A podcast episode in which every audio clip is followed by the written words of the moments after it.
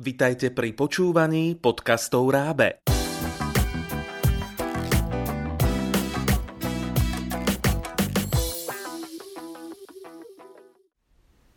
Dobrý deň, prinášame vám druhú časť rozhovoru s Fedorom Gálom. Radi hovoríte, že sám diskutujete, rád diskutujete, polemizujete nad názormi iných, hľadáte pravdu a oponujete, ale z vašich slov cítiť aj pokoru. Je podľa vás pokora to, čo chýba dnešným mladým ľuďom? No tak a zároveň nie som si tak celkom istý, že do mňa tiež pokoru. Lebo, a, ale možno áno, ale nie preto, že som sa pokorný narodil asi, ja som, ja som kus svojho života prežil ako veľmi ambiciózny a stižiadostivý muž, mladý. A musel som dostať naozaj, jak hovoria v Čechách, podržke niekoľkokrát a dosť silnú ranu, aby som si uvedomil, že a, zvolní Fedor, spomal Fedor, zamysli sa skôr, než vyštartuješ do akcie takže uh, ide to s vekom. Mm-hmm. Trošku, už, mm-hmm. už fakt teda, kedy mám byť mudrý, keď nie teraz. chvíľku na konci cesty. Pred chvíľku pred koncom cesty.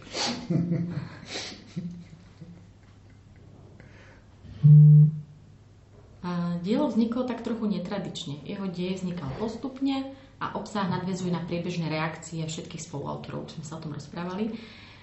Bol to váš zámer, alebo to vyplynulo skôr z tej prirodzenej situácie, v ktorej sme sa nachádzali? Aj tá situácia bola definovaná už na začiatku.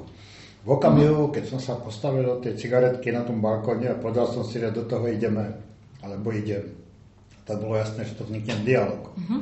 Keď má niečo vznikať v dialogu, to znamená, že zdieľate tému a zdieľate jazyk a zdieľate niečo, nejaký, nejaký, nejaký, nejaký neviem, ako vám povedať, že sa vám chce spolupracovať.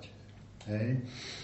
Ale súčasne, keď píšete text tohoto typu, tak je to úplne niečo iného ako každý iný text. A učebnice, klasické knihy mm-hmm. vznikajú pri osamelej a dlhodobej práci. Toto sme proste odpinkli úžasnou rýchlosťou. Tie maily vznikali a tá, tá naša diskusia vznikala za stolom spontánne. To znamená, ten napísal, ten odpísal. Ja som nedovolil nikomu z nich, aby to, čo raz napísal, menil. Uh-huh. Aby korigoval svoj názor iba preto, že ten druhý povedal niečo mudrejšieho alebo niečo, čo ho vypr... Proste šli sme. A, čiže je to spontánna práca, veľmi autentická, veľmi rýchla, mm-hmm. pretože takto to v tom dialogu chodí, ale nie, to, nie, nie je to práca uh, diletantov. Každý z tých ľudí si stojí za svojou odbornosťou, takže netreba si myslieť, že to je také žvatlanie pri pive. To určite nie. Mm-hmm. Keďže sme pedagogické nakladateľstvo, tak ma zaujíma a máme teda aj veľa e, našich zákazníkov je aj z prostredia školy, školského vzdelávacieho systému, tak ma zaujíma, že aký je váš názor na súčasný vzdelávací systém? Či máte nejakú víziu, ako ho vylepšiť do budúcnosti? Ja som chvíľku učil na univerzite a často prednášam práve preto, že som učil iba chvíľku a prednášam síce často, ale není to moje zamestnanie, tak sa nechcem tváriť ako človek, ktorý dá ruku do ohňa za to, čo povie to poprvé. Snažím sa, aby moje prednášky a moje pôsobenie vo vzdelávacom systéme uh, neslo znaky nejaké kompetentnosti. Aby som bol schopný dať ruku do ohňa za to, čo mhm. robím. A aj, aj toto znie veľmi nabublelo, pretože ja som neistý, či, či, to, či som to uhádol správne. A teraz poviem, čo si myslím.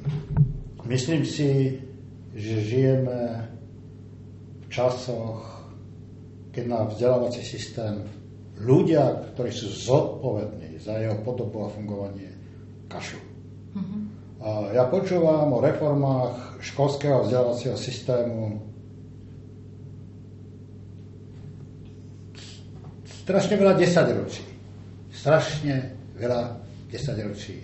A je to stojatá voda. Toto je konštatovanie číslo 1. Ale konštatovanie číslo 2 je, že ja mám deti a vnúčatá a môžem porovnať školy, do ktorých som chodil ja, školy, do ktorých chodili moje deti a školy, do ktorých chodia sa moje vnúčatá. A to, je proste, to sú rôzne vesmíry. Predstava, že by sa niekto v mojom veku za minulého režimu mohol stať kvalifikovaným sociológom, je absurdná. My sme nepoznali žiadnu inú sociológiu iba marxisticko-lenickú. My sme nepoznali žiadnu filozofiu iba marxisticko-lenickú. My sme nepoznali žiadnu ekonómiu, iba politickú ekonómiu socializmu. My sme z tých škôl vypadli ako zadúbení ľudia. Tak nie všetci vypadli ako zadúbení ľudia, ale tí čo, tí, čo našli profesionálnu, pevnú pôdu pod nohami, tak tí makali sami na sebe veľmi intenzívne. Narodili sa osvieteným rodičom, mali doma bohaté knižnice a mali šťastie, že po revolúcii mohli vypadnúť e, na skutočné školy. Hej. Tak toto je moja generácia. Ja som nedovuk a nedovzdelaný človek. A moje deti to už mali trošku iné, pretože po novembri 89 boli to síce stále tí istí učiteľia, stále ten istý systém, stále tá istá mašina, ale naraz tam bola, bol obrovský priestor pre osobnú slobodu. Osobnú slobodu pedagógov, keď na to mali, a osobnú slobodu pre tých študentov, pretože už nemuseli kupovať literatúru zo samizdatu a pod pultom, ale bola k dispozícii knihkupectvách a potom píše internet. A, takže mali, mali obrovské šance dostať sa do sveta, spoznávať, poznávať. No a moje vnúčata to už je úplne niečo iného. Tá moja vnúčka mala obrovské šťastie, že jej rodičia cestujú po svete a pracuje môj syn v zahraničí, ale tá moja vnúčka proste hovorí tromi jazykami a, a spustí angličtinu, tak ja iba tak s úctou ako klopím zrak. To znamená, že pre nich je už otvorený svet niečo úplne normálneho. Mm. A tu vám musím povedať ale to podstatné. Nie pre každého je tento svet otvorený. A na to, aby naša Sofinka mohla študovať na špičkovej škole, tak tomu ešte kadečo treba. Teda predovšetkým, predovšetkým financie, predovšetkým prachy na to pretože dobré vzdelanie je drahý tovar. Ale ja, ja, moja generácia tu možnosť nemala. Mm. Hej? A oni ju majú. Tí, ktorí majú dostatočne osvietených a majetných rodičov na to, by im to vzdelanie špičkové poskytli. Viete, koľko stojí semester niekde mm. na Cambridge alebo...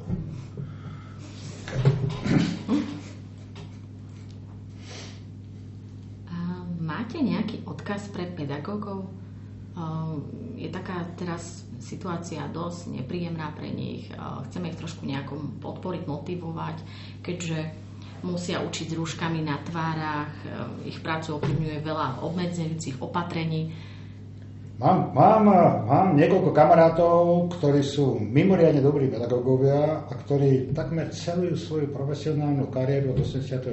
roku venovali, že popri tom, že robia vedu, popri tom, že prednášajú na univerzitách a vysokých školách, sa venujú deťom na základných školách. To nie sú vymyslení ľudia. Vedel by som ich pomenovať menami, ale neviem, či by boli šťastní, keby som to povedal uh, takto konkrétne. A s nimi, keď hovorím, a pýtam sa ich, a jak sú na tom učiteľia, hm. pedagógovia? On, on hovorí, že absolútne najrozšírenejšia pandémia medzi pedagógmi je držať hubu a krok. Tí ľudia proste, oni vedia, prečo ten riaditeľ nestojí za moc. Oni vedia, prečo ten rektor nestojí za moc. Ale nikto mu to nepovie, držia hubu a krok a sem tam sa nájde nejaký rebel, ktorý sa proste postaví a povie, no tak, tak ten je, ten, to je rozhodnuté okamžite, ten vyletí. Toto je choroba našho školstva.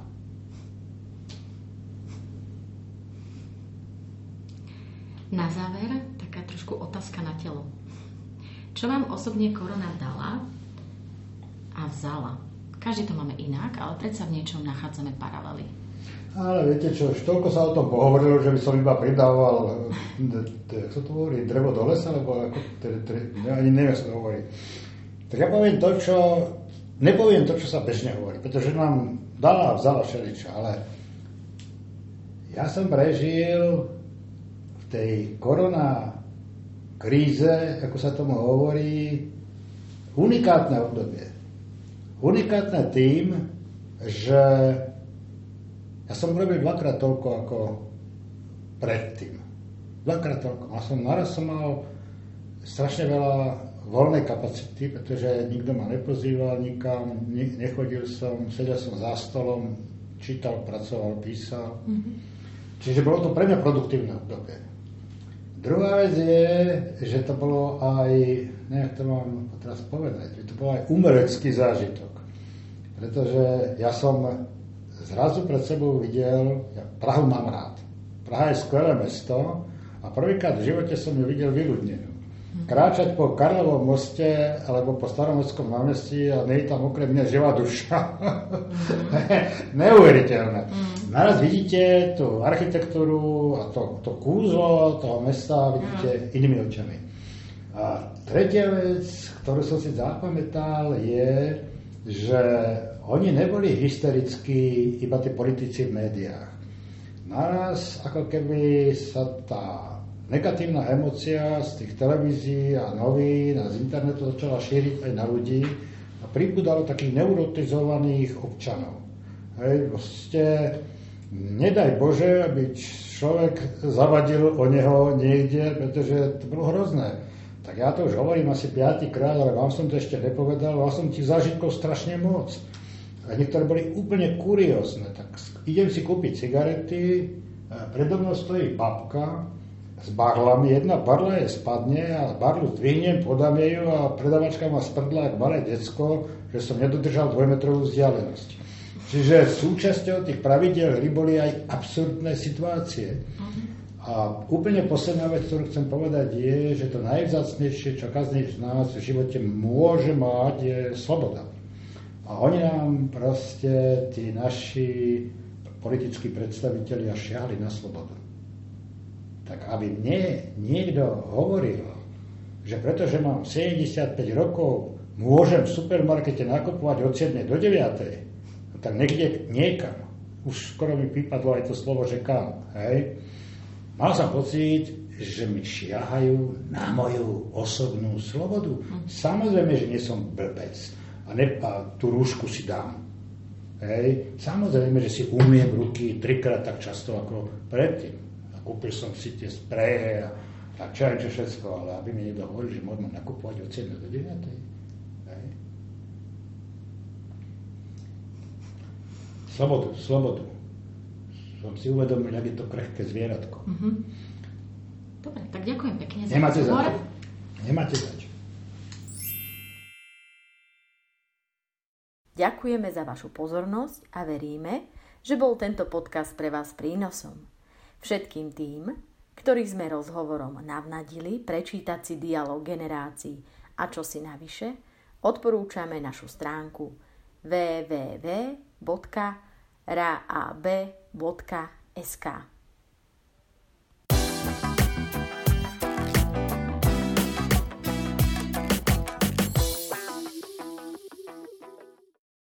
Pripravilo pre vás Rábe, partner pre vzdelávanie na Slovensku.